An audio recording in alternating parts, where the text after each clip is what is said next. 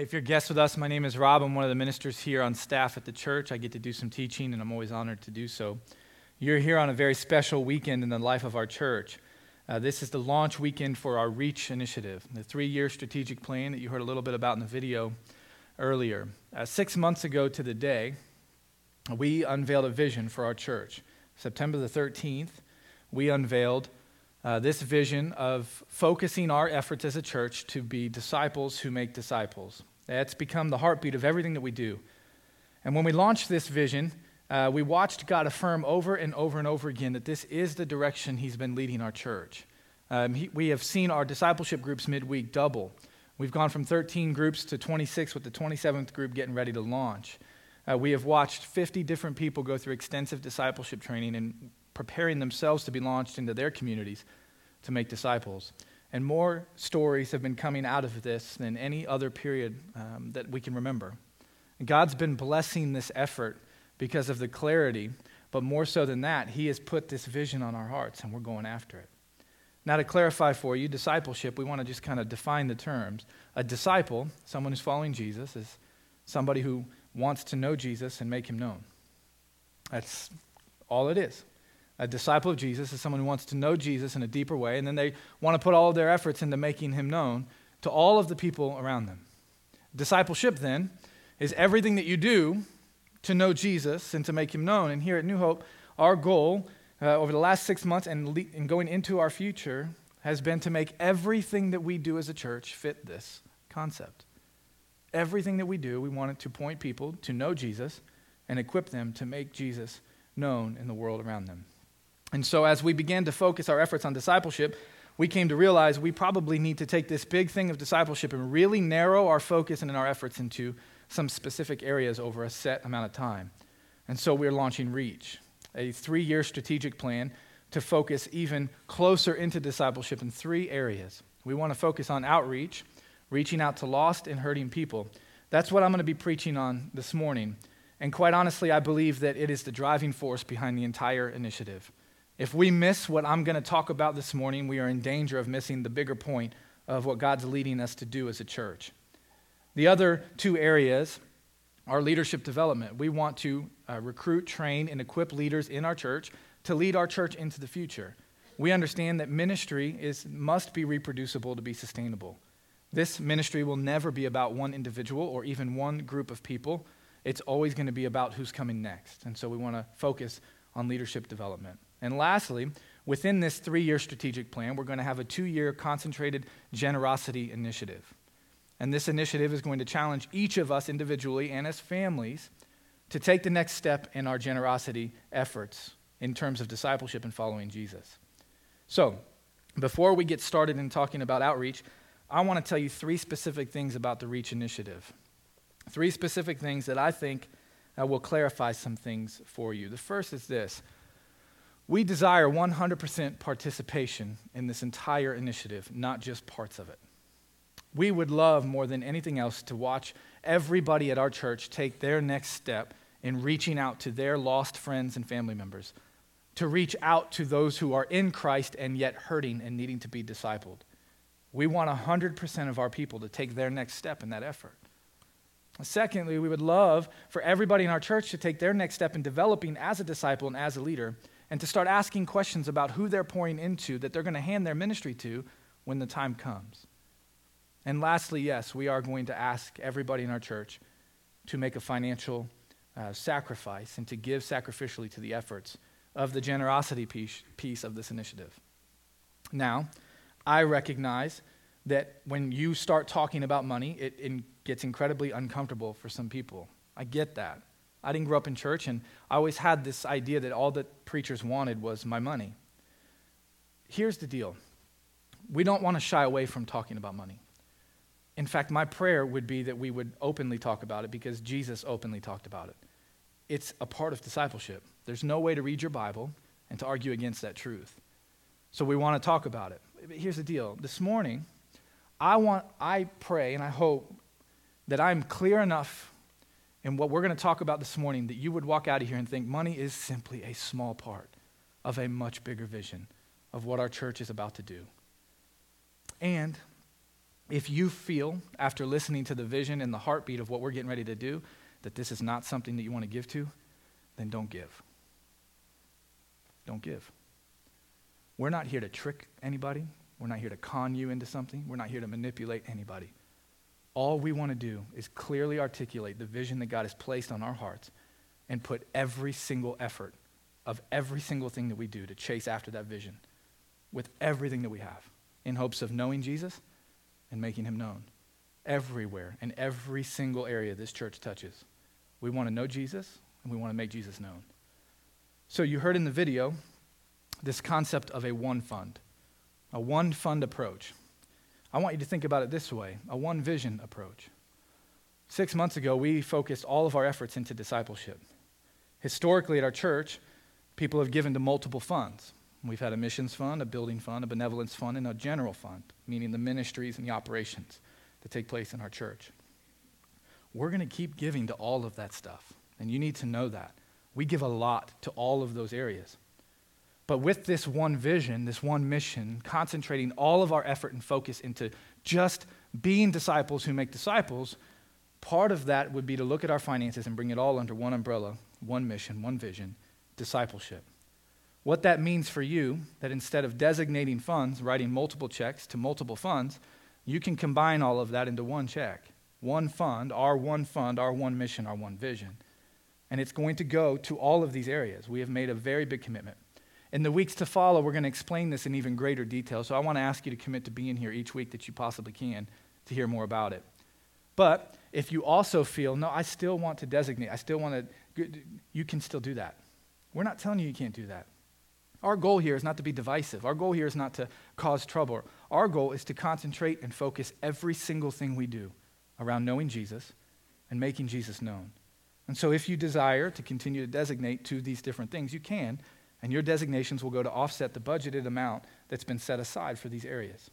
So, we want to encourage you in that. Look, here's the goal the goal with the finances, the goal with each step of this initiative, the goal with everything that we do is that it would only point to one thing Jesus. We've prayerfully considered this two weeks ago. I was on my face in a room with the leadership of this church, humbling ourselves before God, seeking his face. And we believe over and over again he's affirmed this. And so, I don't know if I've ever been more excited or nervous or worried about a Sunday morning than I am about this morning. Because this is bigger than us, guys. This vision that we've cast is bigger than New Hope Christian Church. It's more than we can handle, and that is awesome. Because we have no other choice but to rely on the power of the Holy Spirit and the vision that God is leading us on. We have no other choice than to rely on His strength in our weakness. And so to say we're excited would be a gross understatement. We are elated that God has clarified for us where He wants us to go, who He wants us to be, and how He wants us to accomplish it.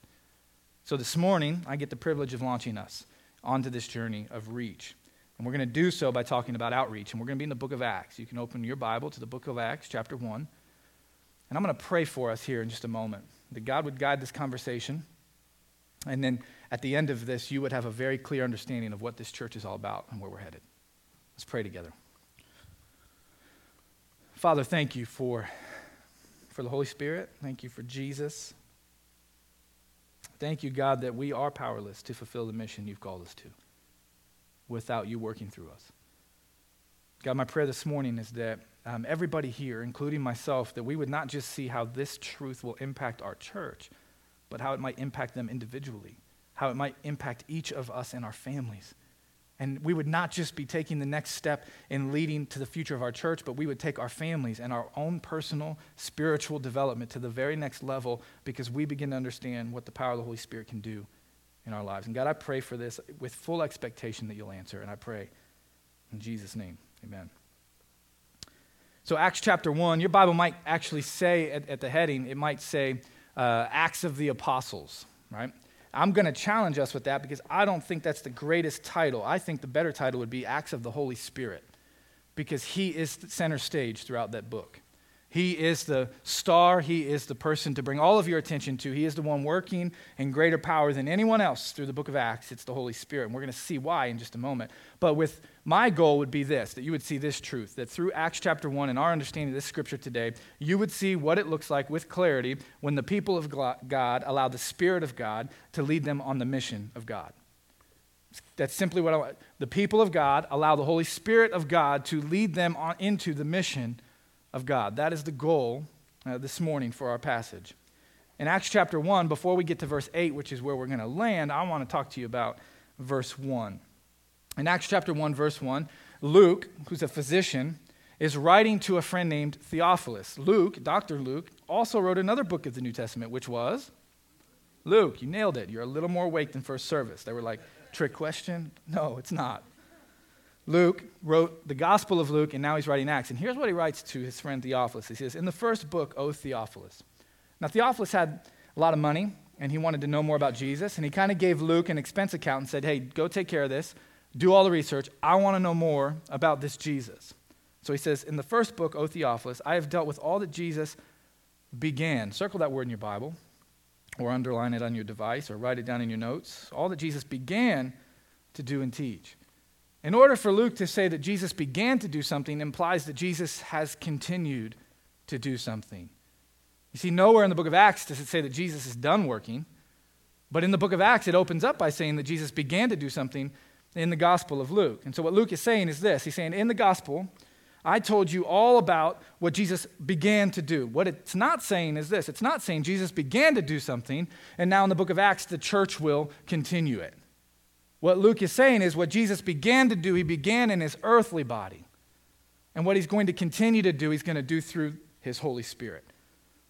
Now, I recognize that talking about the Holy Spirit's a little bit different. We don't talk about him a lot, and uh, quite honestly, there are times where we ignore him and we underestimate what he's doing in our lives. We don't have a good understanding of the Holy Spirit. And if we had the time, and look, maybe we'll fit it in this year and we'll do a sermon series on the role of the Holy Spirit. This morning, we're going to focus on one little element of the Holy Spirit that Jesus talked about as being extremely important. So important that on the last night of his life, Jesus focused his efforts, and in John chapter 13 to John chapter 17, he mentioned the Holy Spirit over 20 different times on the last night of his life. Now, on the last night of your life, I'm going to guess that if you had gathered the people you cared about the most around you, you're going to think very clearly about what you want to say, right? We're not just going to just talk and, and have it be meaningless. We're going to say, no, the last night of my life, I know this is my last night. I'm going to focus my language very specifically, and this message needs to be very clear. And so in John chapter 16, verse 7, Jesus makes this astounding statement to his, his followers. He, he looks at them, and when, when he gathers them around, he begins to tell them, hey, uh, there's actually something that's going to be better than me being with you. And in John chapter 16, verse 7, we'll put it up on the screen. This is what he says. He says, Nevertheless, I tell you the truth. So, what I'm about to say to you is extremely important. This is a narrow your focus statement. In the Greek language, this is, hey, let's pause for a minute. Listen to what I'm about to say to you. It is to your advantage that I go away. Now, if you pause there, picture what it would have been like for three years to have Jesus walking side by side with you. For three years, you watch Jesus do miracle after miracle after miracle. Right? And we've talked about what, what would it have been like? We've used this illustration before, but it's awesome, so we're going to say it again. When, if you're walking with Jesus, what happens when the fire is going out around the campfire? He just clicks his fingers, and it, when you're on a boat and the storms come, he says, "No, don't worry about it," and the storm goes away. Right? When your dog dies, he raises him from the dead. When your cat dies, he helps you dig a hole. just checking. Just checking. We're all on the same page, right? On this journey together, we got to hate cats. All right. But for three years, they're on this journey with Jesus. And then Jesus comes and he looks at them and he says, Hey, it's going to be really good for you if I leave. And they're like, What? It's actually not even going to be really good for you. It's to your advantage that I go away because if I don't go away, he says that the helper will not come. The Holy Spirit's not going to come. But if I go away, the Holy Spirit will come to you.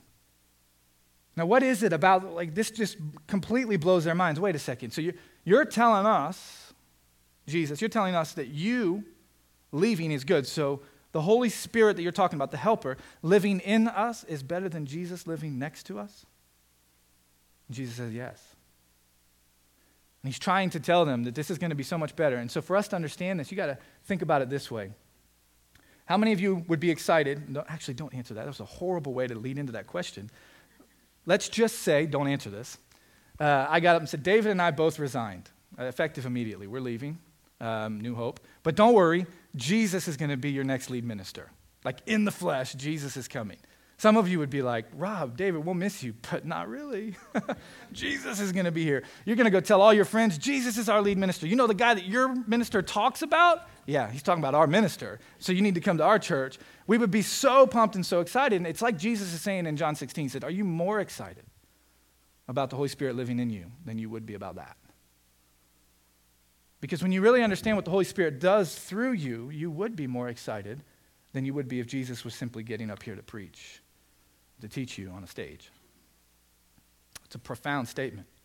And yet, Jesus thought it so important that when he gave the Great Commission at the end of the Gospels, what we've talked about and preached through, he said, Go and make disciples of all nations, baptizing them in the name of the Father, the Son, and the Holy Spirit, and then teach them to obey all that I have commanded you. And lo and behold, I'm with you to the end of the age. When Jesus said that, he then followed it up by telling his disciples, And don't take any steps toward fulfilling that commission.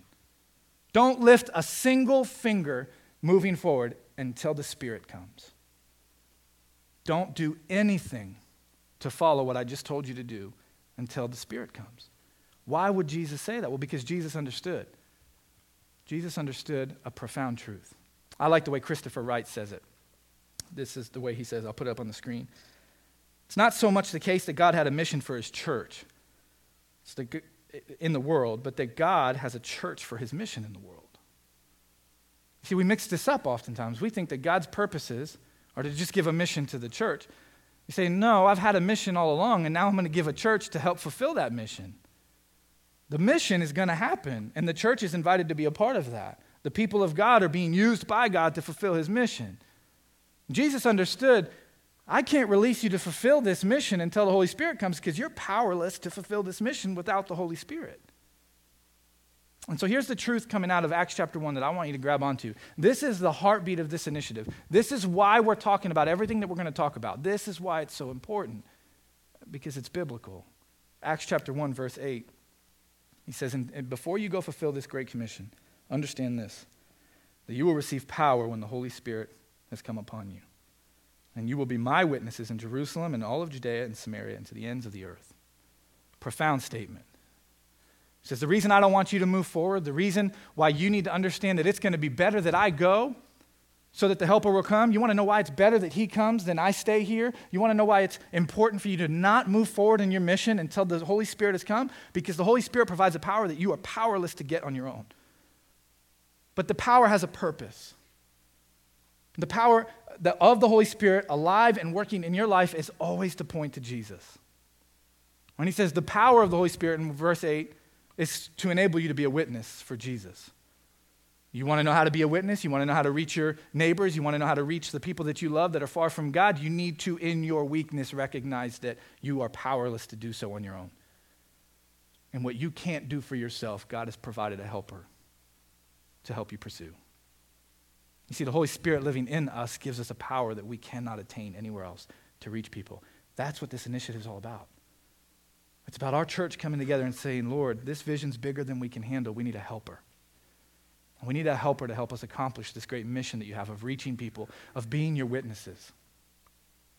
So, how does this play out? What does it look like, practically speaking, Rob? What, what kind of power does this give us? And, and when this power is actually um, in action, what does it look like? And so, I want to encourage you with the Bible. I think the best a way to understand the Bible is with the Bible. I think the Bible uh, explains the Bible better than anybody else can. And so I want to use an illustration from the book of Acts. Because in Acts chapter 1, this promise of the Holy Spirit is made. In Acts chapter 2, the Holy Spirit comes upon the apostles. Peter stands up in Acts chapter 2 and he preaches the first Christian sermon. And everybody that's listening wants a piece of this. I want to know what do we got to do to, to rescue ourselves back to God or to allow God to rescue us back to Himself and enable us to live this life of being a part of something bigger than ourselves. What do we do, Peter? And Peter looks at them and says, Hey, first, repent. Acts chapter 2, verse 38. Repent and be baptized, each and every one of you for the forgiveness of your sins, and then you will receive the gift of the Holy Spirit, which will empower you to be witnesses. So from Acts 2:38, an explosion takes place as people are baptized into Christ, and the Holy Spirit pursues uh, the world through the church. And more and more people, because of the power that they receive to be witnesses, that they would be powerless to be without it, takes place all the way until Acts chapter 9, when the Apostle Paul, who we're going to do a sermon series after this Reach series on his life, the Apostle Paul, Ananias in Acts 9 leads him into Damascus, baptizes him. Then he leads on one of the greatest outreach efforts in the history of the world, becomes the most incredible church planter in the history of the world, and begins to reach people like crazy. Well, in Acts chapter 16, the Apostle Paul, you can reference Acts 16, but if you want to open your Bible to Philippians chapter 2, we're going to, we're going to land there in just a minute. But Acts chapter 2, Acts chapter 16, the Apostle Paul comes upon a town called Philippi. And Paul's uh, through the Holy Spirit, wanting to bring people uh, together so that he can preach the gospel, so that they can experience this life change. And he's gathering people, and, and he, he realizes there's, no, there's not enough men here to really have a concentrated effort. And so he goes down by this, uh, this body of water, and there's a group of women, and he shares the gospel, and he baptizes them, and they're on fire, and they're ready. And Paul's like, I got to stay here for a little while because, and this is important, Paul's outreach efforts looked a little bit different than what we've traditionally been trained to do. And I'm going to get to that in just a moment. But Paul begins to think in his head, I need to steward these relationships for Jesus. I need to steward these relationships for Jesus. So he's going to spend a little bit of time in Philippi, and he's walking down the road one time, and this little demon possessed girl, never had this experience personally, but I think I'd respond the same way he did. It keeps nagging at him. He gets so annoyed with her that he heals her of the demon. I'm like, that's awesome, but not to everybody else in Philippi.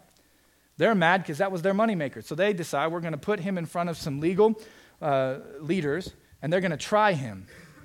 And so Paul's in this town that he's not used to. You got to understand this town, most of the people that lived in Philippi, they were retired Roman soldiers, most of the demographic, allegiance to Rome. And so it was a Roman province. It wasn't located in Rome, but it had all the rights and privileges of Rome. And so now Paul is standing before this legal body, and they find him guilty, and they are going to beat him with a beating that goes beyond anything any of us will ever experience. They're going to flog him and beat him. And then when they're done beating him, with his open, bloody wounds, they're going to put him in a dungeon. And when they put him in the dungeon, Paul knew this was going to happen. They would have bars that would reach from the floor all the way to the ceiling, and they would sit them down again, bloody and beaten. And they would chain their legs and their arms into awkward positions. If you're like me, I can't even lay in one position at night for longer than 10 minutes without moving. I can't imagine what it would be like to be tied up in an awkward position the agony, the pain, the cramping. And the purpose of it was to inflict the most amount of pain without killing somebody. And then on top of that, they were going to chain his head to the wall so that he couldn't even fall asleep to get away from the pain. This is what Paul had in store for him. And Paul endures the beating. He gets put into the prison. And then around midnight, the text tells us that he is singing. He and Silas, the guy that was with him, they're singing praise songs. And you just ask, how are you doing that? How, in the midst of your lowest moment, when most would be questioning God's plans, are you able to praise God and bring attention and glory and focus to Him? And it's Jesus. The Holy Spirit gave him a power that he was powerless to have without it. And he endured that for a reason, and I'll get to that in just a moment. Traditionally, our outreach efforts have been all about simply getting people converted.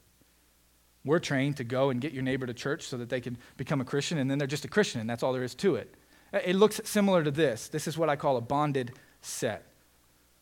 A bounded set is simply those that are in the kingdom, in the middle of that circle, they go to the outside of that circle and they go after the lost to get them into the circle. And here's the deal that's not bad. The intention behind that is wonderful. My argument from Acts chapter 16 and Philippians chapter 2 is going to be that it's slightly incomplete. You see, true outreach requires discipleship, and discipleship's not easy. Discipleship's not a one time decision, it's a lifelong journey. I don't know if this is your story, but this is my story. November of 2001, I was baptized into Christ, and I remember vividly coming out of the waters and thinking to myself, as people around the swimming pool were cheering, and I had all these new Christian friends I'm a high school senior who had no exposure to Jesus prior to this, and I'm thinking to myself, what now?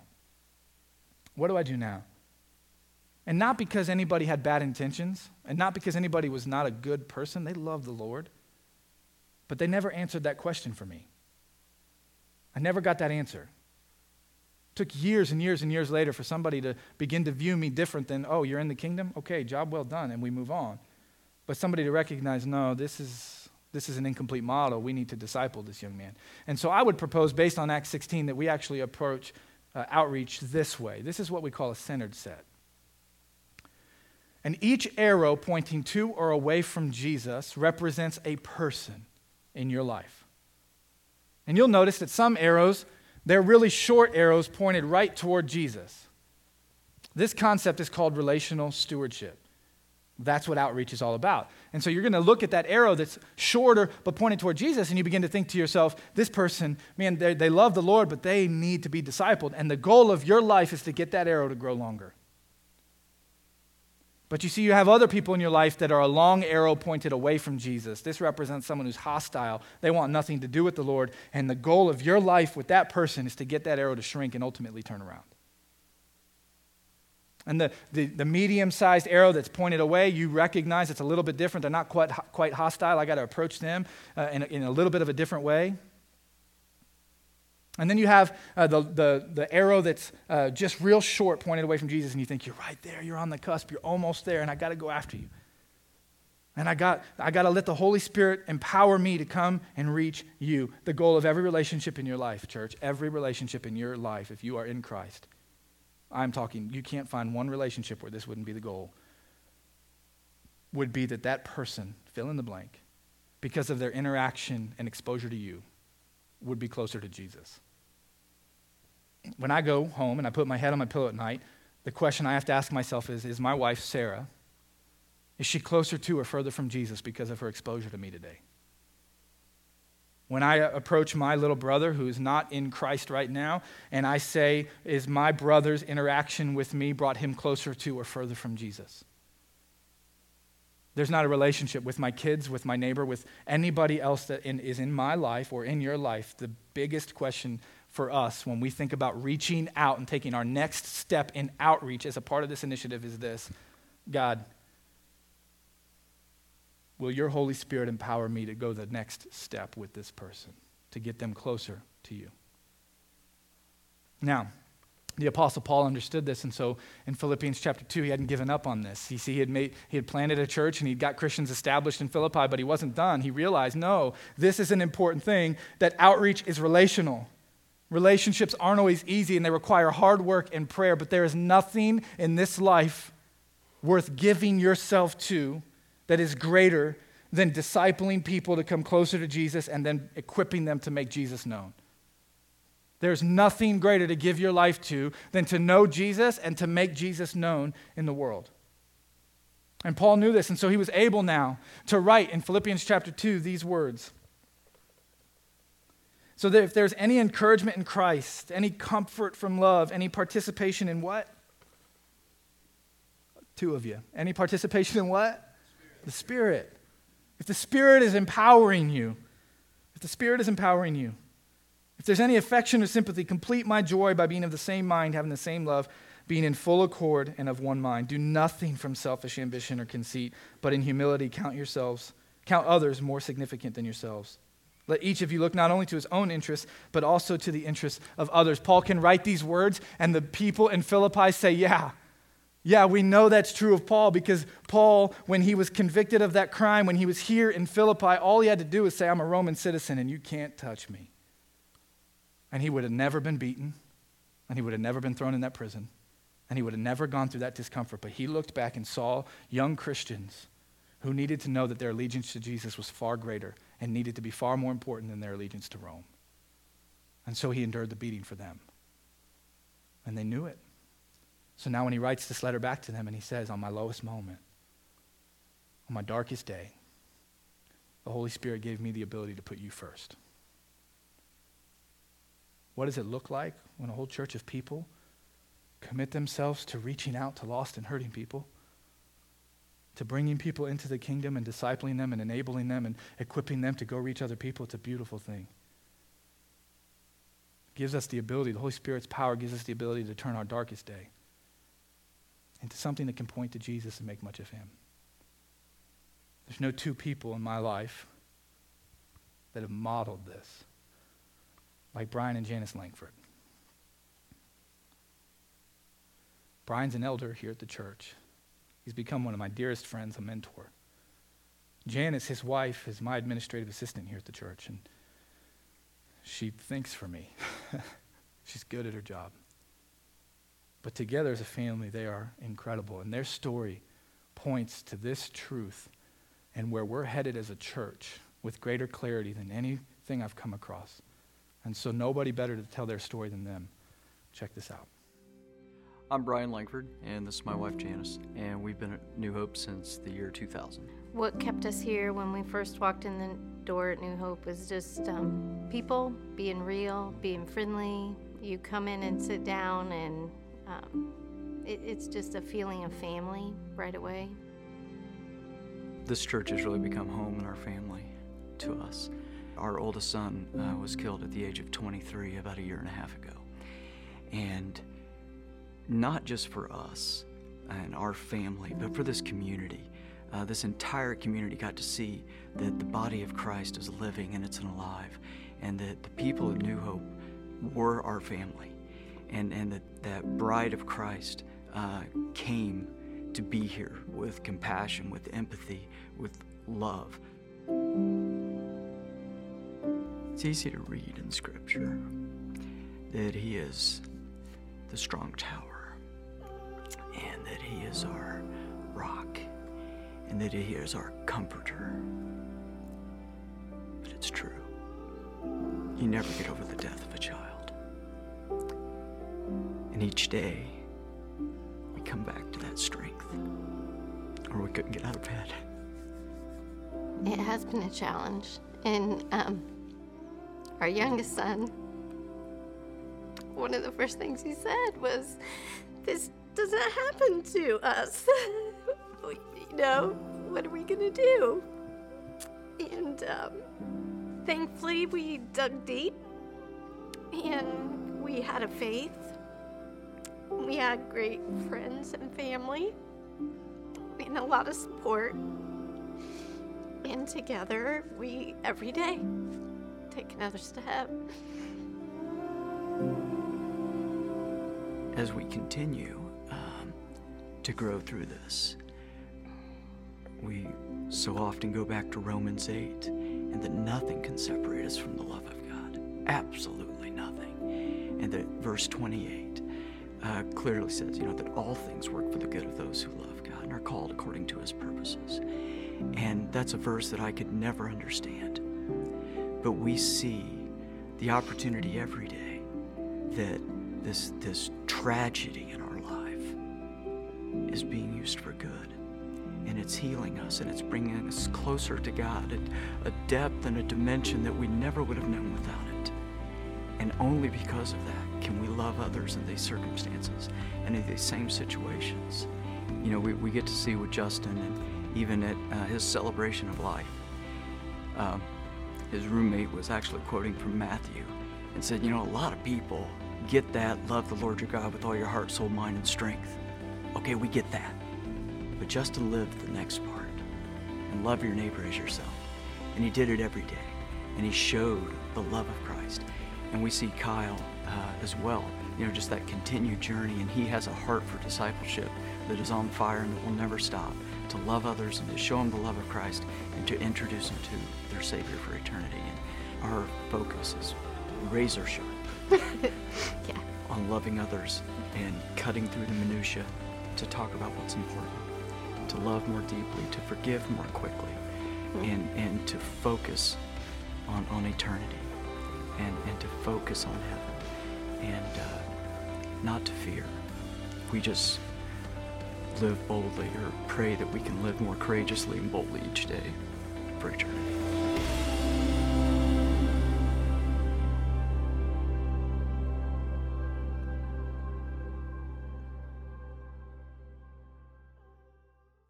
While we're having church this morning,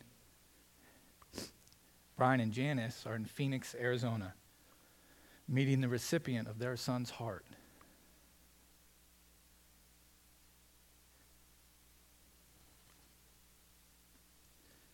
This guy doesn't speak any English at all. Brian and Janice don't speak Spanish. so Brian, a few weeks ago, drafted a letter to this man. I had a close friend translate it into everyday Spanish, not academic, just common language. For the last few weeks, Brian's tried to memorize that. But he wanted to go the extra mile, and so he's got a translator coming with him. They're going to meet this man. Because they know that the Holy Spirit has empowered them on their darkest, hardest day to have a power to reach people. And in this letter, toward the end, Brian writes My son's heart belonged to Jesus. And if you want hope, you need Jesus too. See, during this initiative over the next few weeks, you're going to hear about some things we're going to do. We're going to we're going to provide all kinds of opportunities here on this campus to reach people in our community. And we're going to train, recruit, and equip uh, leaders to take our church to the next level and to hand our ministry off. And, and yes, we're going to ask you to give financially, sacrificially financially, so that we can improve our building in this community. But if you think for one minute that this initiative is about a building or about money, then you just missed the point.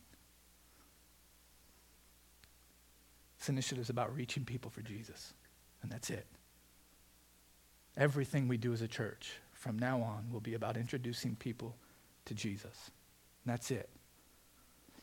So I want to leave you with two challenges.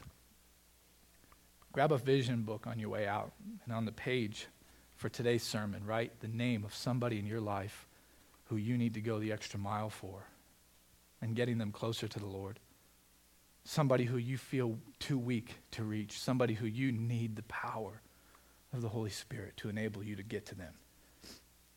And I want you to begin praying for that person every single day and watch what the Holy Spirit does in your life. Our second challenge is for you to grab a balloon as a family. And on this balloon, it's got a challenge written on it on your way out It says, What will it look like for me, for us as a family, to reach out and live a life of being disciples who make disciples? And then I, what we're going to do is we're going to go home and we're going to circle up with our kids and we're going to get down on our knee and we're going to begin to pray as a family about giving our whole life to something bigger than ourselves. And then release that balloon as you pray together as a family. Just to be a reminder. Just to be a reminder a moment in time that you can remember as a family, this is when we became about this. I'm going to pray for us, and we're going to stand together and sing. And if during that song you want to know what it looks like to have that power alive in you, I would love nothing more than to talk to you. Or if you just want to use the words to this song uh, that we're going to sing just to be a prayer, you can do that as well. But I'm going to ask us to stand here, and I'm going to pray. Go ahead and stand. And I'm going to pray together, and then we're going to sing this song. And then I want to invite you, if you have a decision to make, to go ahead and do that. Let's pray.